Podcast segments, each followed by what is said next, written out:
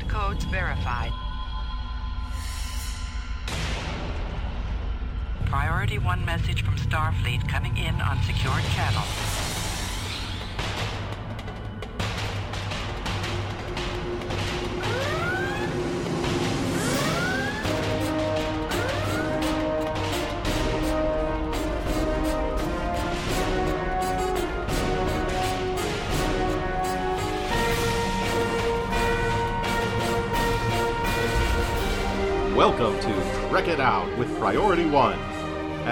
Your hosts.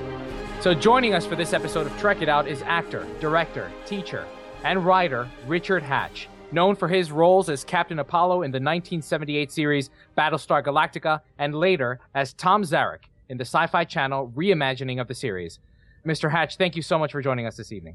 Ah, it's great to be here. So let's dive right in. As an actor, how do you typically prepare for a role in, in a science fiction genre? What do you use for reference to help bring a character to life? Well, first of all, it's not about preparing for a sci-fi character. A character is a character. So, as actors, we learn. I mean, every actor has their own way of doing things. Some actors just learn the lines and do it any way it comes. I mean, they just intuitively do it whatever feels right to them.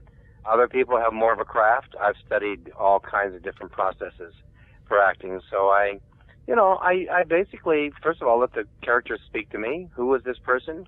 What motivates that person? What drives that person? What's going on inside that person emotionally, psychologically? I explore all those elements and then I find connections to not only my own experience in life, but by using my imagination, I can explore hypothetical circumstances that maybe I have never actually experienced myself. But if I put myself into that imaginary situation, it will affect me on an organic level. I work very organically. Acting to me is not about acting, it's about actually experiencing and connecting to the material on a deeper level and bringing it to life in a more organic, realistic way, where moment to moment you're experiencing that hypothetical reality or situation or character as if that was you experiencing that person's life moment to moment. Every actor has their own way of doing that. I obviously have my way of working, but I definitely put a lot of energy and work into every character I play, trying to get in touch with the deeper core of who that person really is, not just what they're saying, the lines, the dialogue, but what is the subtext. Everybody is driven by different things. Some people have fear issues, insecurity issues. They need to prove themselves all the time. Other people are self-destructive. Everybody's got certain things driving them based on what's happened to them in their life. And characters that are on a written page are no different. You got to bring them to life as if they were real human beings, flesh and blood human beings, multidimensional human beings. So it's there's a lot more to acting than just learning lines and saying the words uh, and trying to say them a certain way that the director might ask you to do. It's there's a lot more to it than that. There's a million ways you can play the same scene, and there's a million ways the words can come out of your mouth.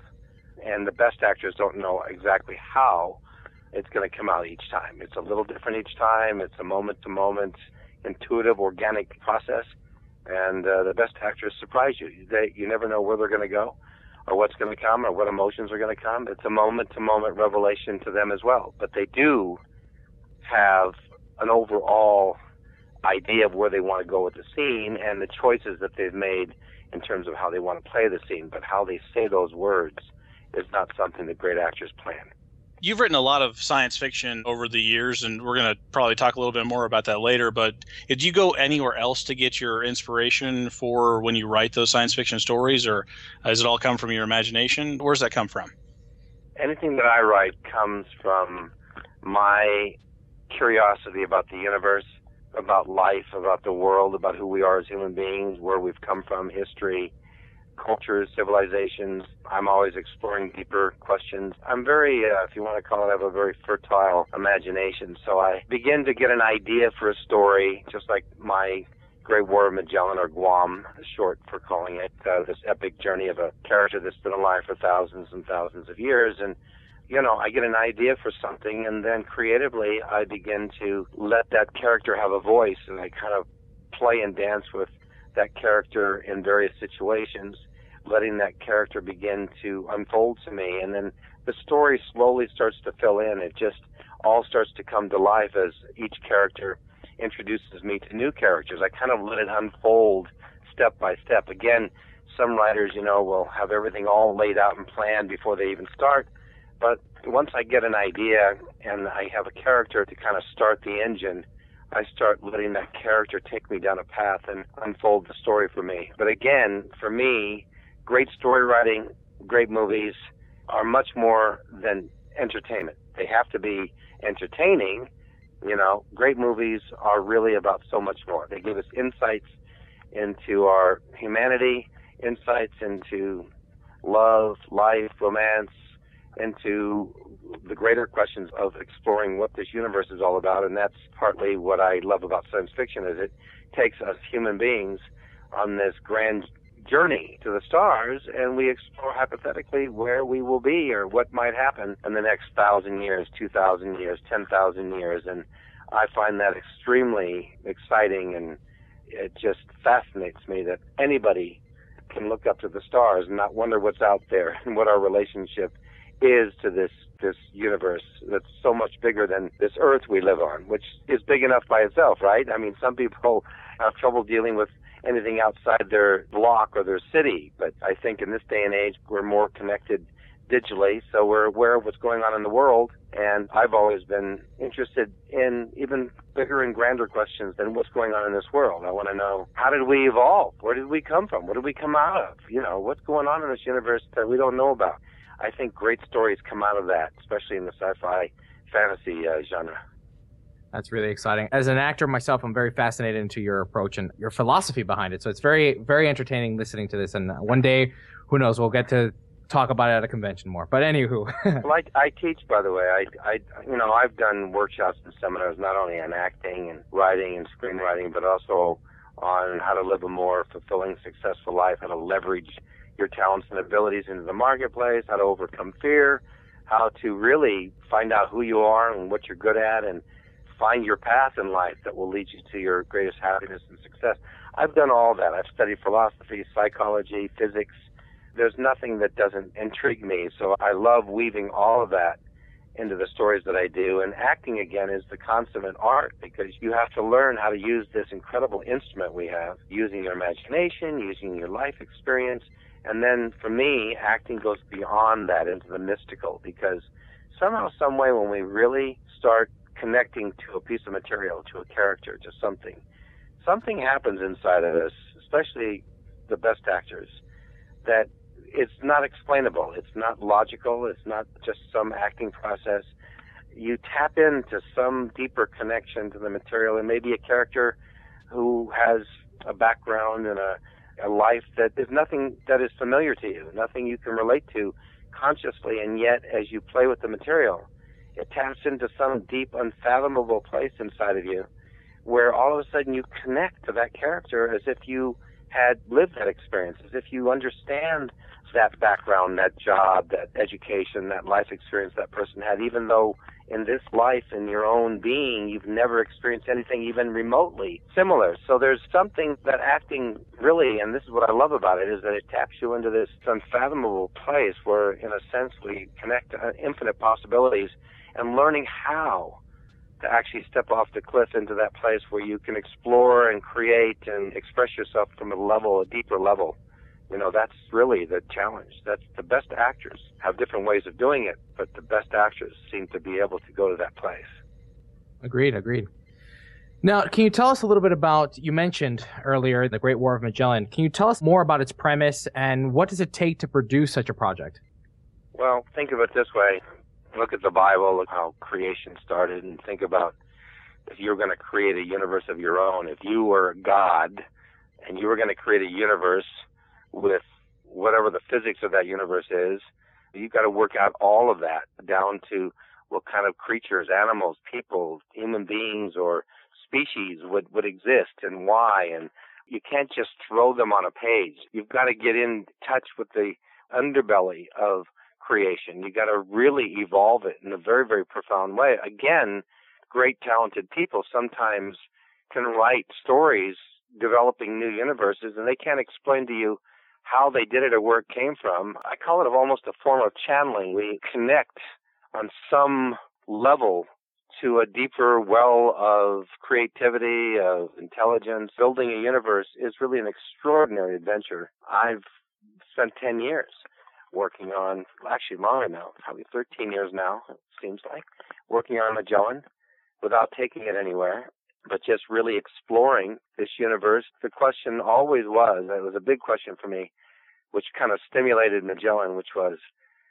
why is it that the greatest wayshowers of this world, those who were born with new ideas, new ways of doing things, new ways of experiencing the world, who brought in new technologies, knew anything. I mean, so often when Clan of the Cave Bear, you saw that evolution with the woman who was born a little smarter, a little more aware, and uh, the rest of the people didn't understand her. You know, they wanted to push her away out of the tribe because she wasn't like them. And you know, the people that are born different are misunderstood by everybody around them. And many wayshowers that have come in history with, again, new ideas, new technologies, new ways of doing everything, they were looked at many times as being evil, as being bad, as being this or that, and they were thrown in dungeons, in prisons, they were tortured, they were killed, put on crosses. The, the point I'm making is, that I, I've always been fascinated by these wayshowers who have actually moved civilization forward and yet have paid a huge price. And the fact is, probably most wayshowers don't survive or live long enough to even share their gifts, and yet those that find a way to survive are the ones that actually may have made the difference in terms of how civilization has progressed. We wouldn't have electricity, we wouldn't have cars, we wouldn't have phones, we wouldn't have any of the stuff we had without those wayshowers back in time. And many of those wayshowers didn't even get credit for the you know the breakthroughs in technology or new ways of thinking and doing things. So the point I I'm making is that stimulated a story that where I could explore these wayshowers in a different universe where these people are born different. It's not that they're special than everybody else, it's just that their wiring is different and they are accessing more of our inherent talents. They say we only use two parts of the brain. Imagine if we were using four or five or ten or twenty, what would we be capable of doing? But these people are born with this recessive gene becoming dominant, having access to a whole well of information and understanding. And of course, they go through the same challenging road. They are misunderstood, they're ridiculed, they're pushed away, many of them are killed but there are some who survive, and this is the story of the, in a sense, the first survivor, this character Achillean, who again takes us on this journey through the Magellanic Cloud and seven evolutions of mankind, wars, destructions, and it kind of explores the second theme that I wanted to explore beyond the wayshowers is why is it that mankind seems to have this self-destruct mechanism? Civilizations rise and fall, and they don't last all that long. Every civilization in history has risen to a pinnacle of achievement and then self-destructed. We human beings seem to have some kind of penchant for war and self-destruction. And I wanted to explore where did that come from? And in the Magellanic Cloud, we really get into the root or we explore that programming or that process by which mankind seems to be following this programming that they haven't been able to break. And here's a civilization that ultimately is leading itself to its own self-destruction and of course, we get to follow that journey through Achillean's eyes because we see him from the time he's a child until the time he's older, but he ends up living thousands of years, of course. And we follow this story that really is pretty powerful because I don't think there's ever been a story that took place over thousands, if not ten thousands of years.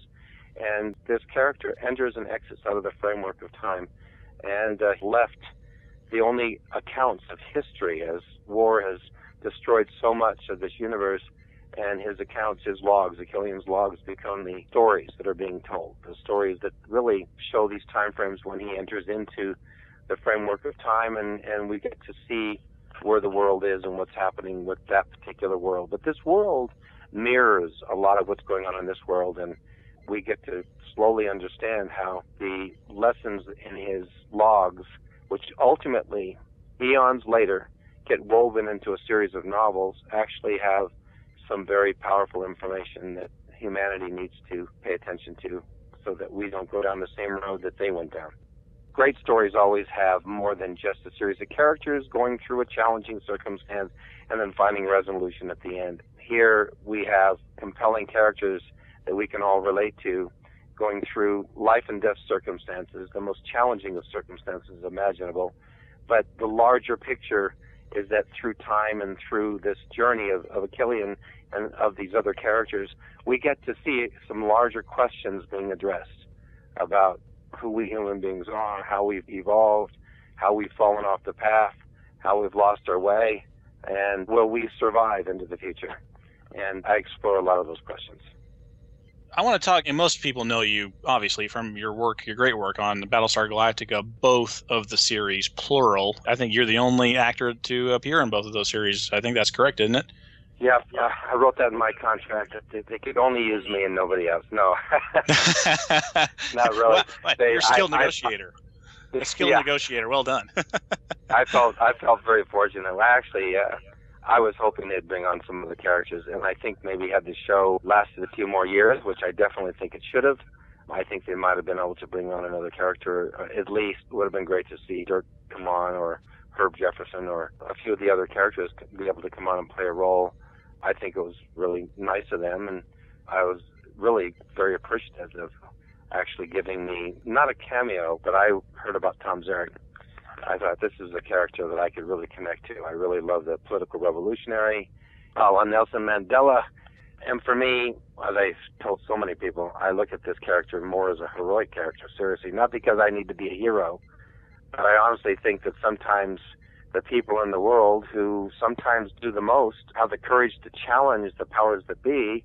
Many times, like William Wallace, you know, and Braveheart, they get written out of history because the powers that be are threatened by somebody who challenges their authority. And I think Tom Zarek challenged the authority of the Battlestar uh, universe and basically said, "You're losing your way. You're doing the same thing that people have done over and over again, which is you think you know what's right for everybody, and then democracy becomes a dictatorship." And I think he suffered through that, and he had challenged government, paid a price for it, and now he was attempting to challenge what was happening on Galactica, and of course he paid a big price for it.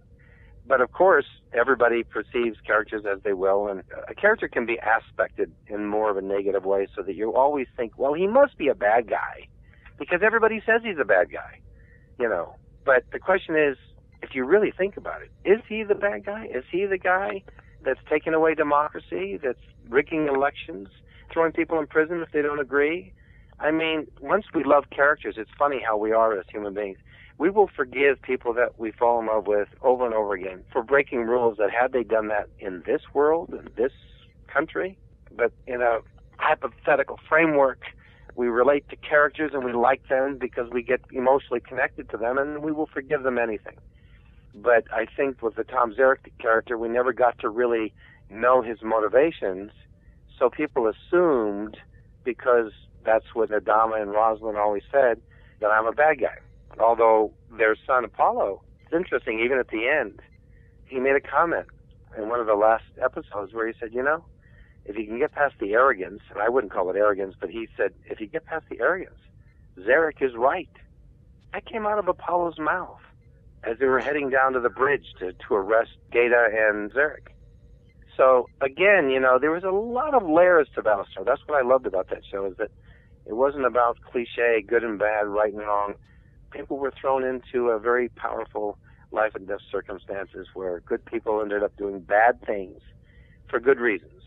But it also shows you, and I wish this is a theme that could have been probably developed more, uh, although, you know, there's only so much time in any show, but I always thought how easy democracy can be lost in a post 9 11 circumstance. How easy that can happen. And good people can end up assuming power and assuming that they know what's best for everybody. And of course, that's where democracy becomes a dictatorship, where they no longer have to build consensus. They can just lay the rule of the law and say, this is what you do or else. It's good for you. It's the right thing to do, but I'm going to make you do it. I'm going to make you do the right thing. That's a dictatorship, not a democracy. And that's what was happening on Galactica. Well said. I actually, I just, I have to make a personal comment. I loved Zarek. I have to tell you, the best thing about Battlestar is that the bad guys never really were bad guys. They were people with a different agenda. They were people with different goals. And Tom Zarek was the first quote bad guy they introduced on a recurring basis. At the, by the end of the episode, he was a reasonable fellow. He made a deal with Apollo, and it just Yeah. it set the tone. It set the tone for the rest of the show that your opponent isn't necessarily your enemy. He may be your opponent, Right. but he's not necessarily your enemy. Sorry, personal comment, personal aside. I had to. Well, I the truth of in. it is, is that I think it's the, the good guy doesn't always win. In fact, many times through history, the bad guys won, and so often the so-called people that win aren't always the good guys. Bad guys have a, a talent for disguising themselves as good guys, and they have a great ability for disguising good guys as bad guys. And the question is, does the layman see the difference? And so often they don't because they don't have all the facts or all the information. And you know, if somebody states truth strong enough, powerful enough way, we all tend to believe it. Like if it's written, it must be true.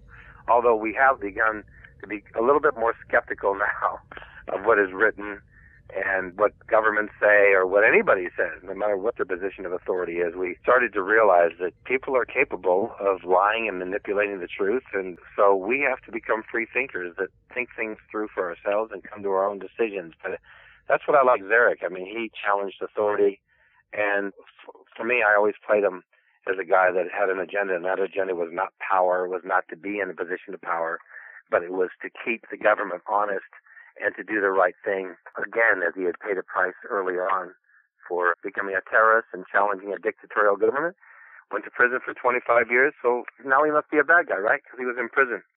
Well, the English made William Wallace the bad guy, and yet who was the bad guy there? Well, England was trying to put their authority over Ireland and Scotland. They were asserting their will, and they wanted autonomy. So, you know, again, from each perspective, the other guy's the bad guy. So I wanted to ask you then, with all these underlying tones, then would you say that with a 24 year hiatus, was that what helped Battlestar Galactica survive? Is that what brought it back?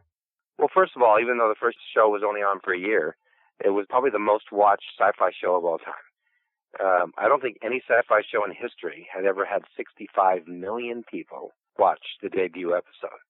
And this was 65 million people that were not necessarily hardcore sci-fi people.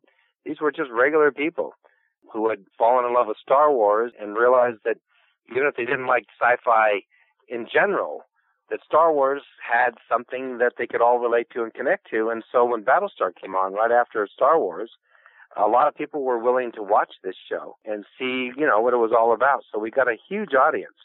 But more than that, this epic story, which is very archetypal, it's a story that everybody can relate to. It's about family. It's about surviving a Holocaust. It's about mankind and their struggle to deal with unimaginable challenges and finding ways to get through it, to find solutions, and dealing with your dark side. One day being the hero, the next day being the villain.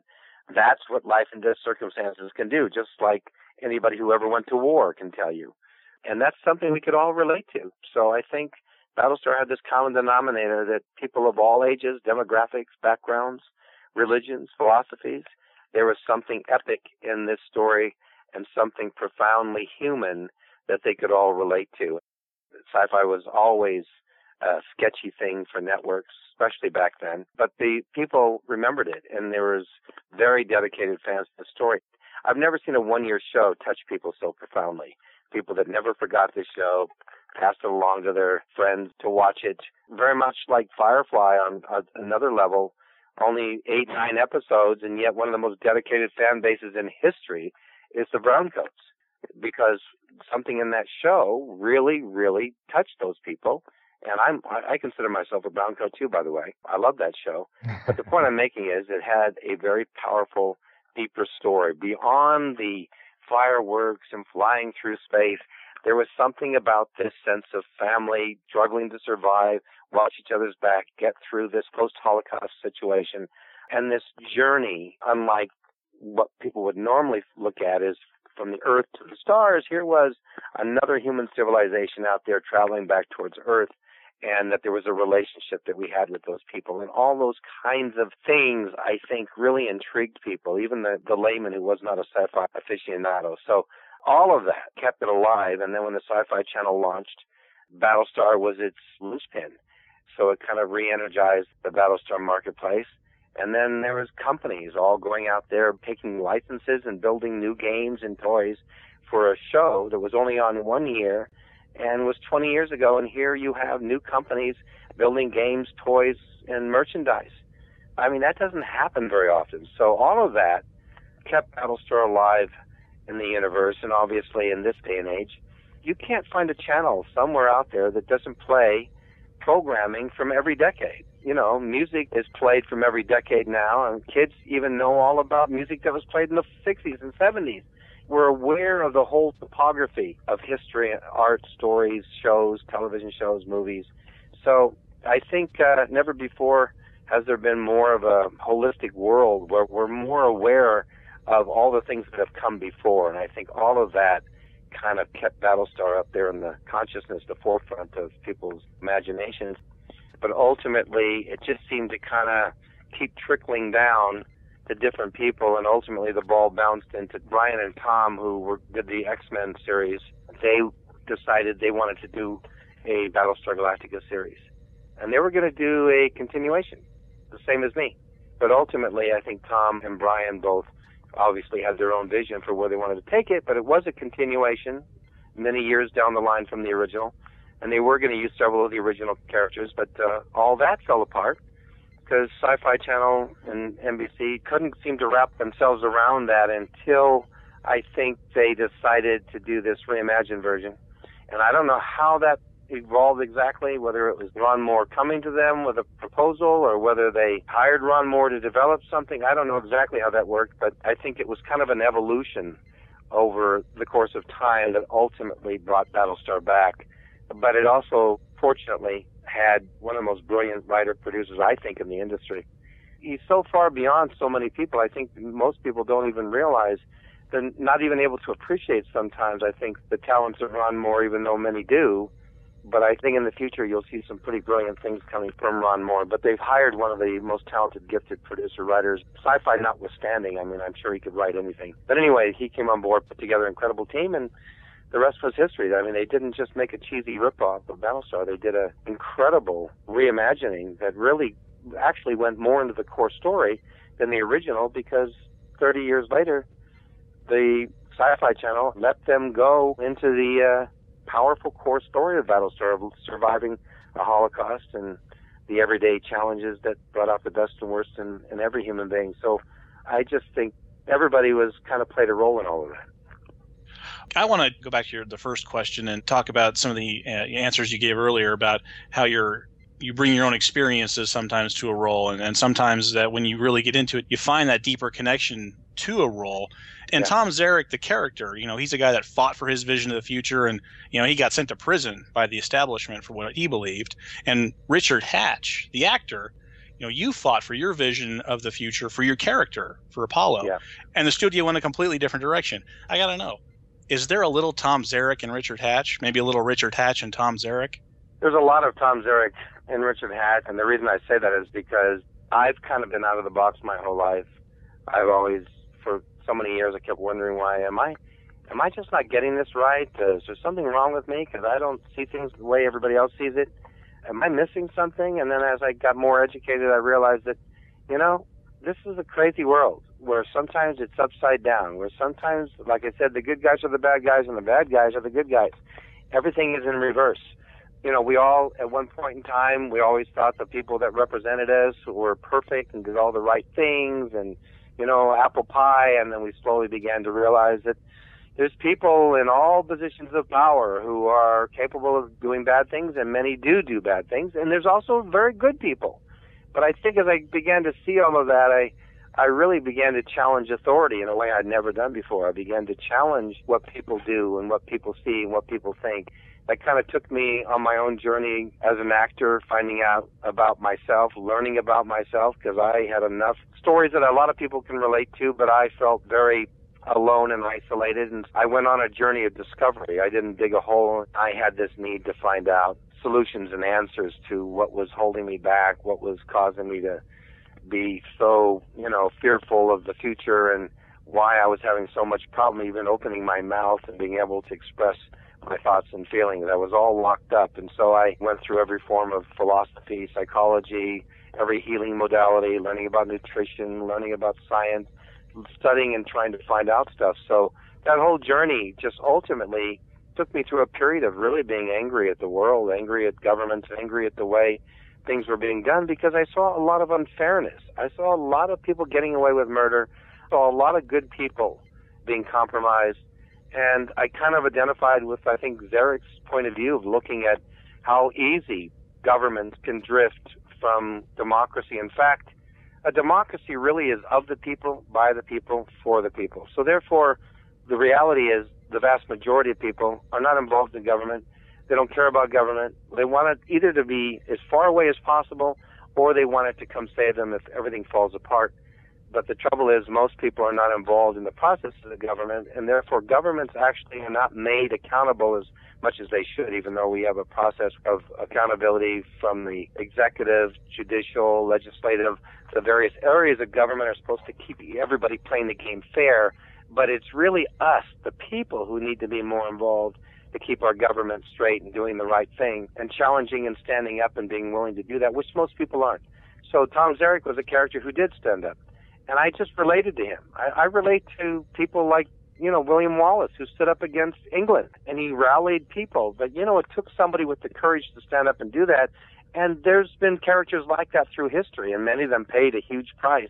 I kind of saw all the challenges and issues and ills of the world, and I just saw a lot of unfairness. And that doesn't mean I don't see the good things too, or that there's good people. There's good people in every walk of life. But it just, I got angry and I got frustrated, and I want to make a difference. And that obviously led me into teaching and lecturing and doing workshops and seminars to empower people. It also led me into wanting to play roles and be part of shows and movies that actually would inspire people, that went far beyond entertainment. Wonderful. We can take this moment now to wrap up a little bit. We want to open the mic to you and talk to us about your current projects, what you're working on, what's on the horizon, and what we should look forward to. Well, doing many things. I have a reality show about the business called Who the Frack uh, you can go to whothefrack.com right now. There's just little excerpts up there, but we're actually building shows. I host cruises around the world, uh, do my seminars and workshops. People can go to richardhatchcruise.com. We rebuilt BattlestarGalactica.com into a social network a la Facebook. We're going to be up leveling that. I'm putting together a movie, Don't Let the Sun Catch You Crying, which I'm working on to direct, and this Magellan project, which is my big baby. uh, we're going to launch the first novel and a series of graphic novels later on this year. And then uh, what else? I'm from a bunch of movies. One was Dead by Friday, a Goodfellas type movie. Shot an old-fashioned sci-fi movie called Pod with Vernon Wells. I've done a series of internet movies called The Silicon Assassin, uh, which is a political piece. Very quirky, very funny, humorous political piece. And I'm involved in a bunch of other things. I'm going to be shooting a pilot here uh, next week in Florida and then um, I'm shooting a movie in uh, in Ohio in a couple of months. So in between all of that, I teach and lecture. I do acting workshops around the country: Utah, Ohio, California, and I teach it at many, many conventions. I'm going to be teaching my acting at Galacticon, Battlestar Convention, Houston, Texas, in May 23rd. So a whole bunch of stuff. Very exciting. Very exciting. Well, Mr. Hatch, thank you so very much for joining us on this episode of Trek It Out. Thank you again, and we really appreciate it. Oh, you're more than welcome. Thank you, guys.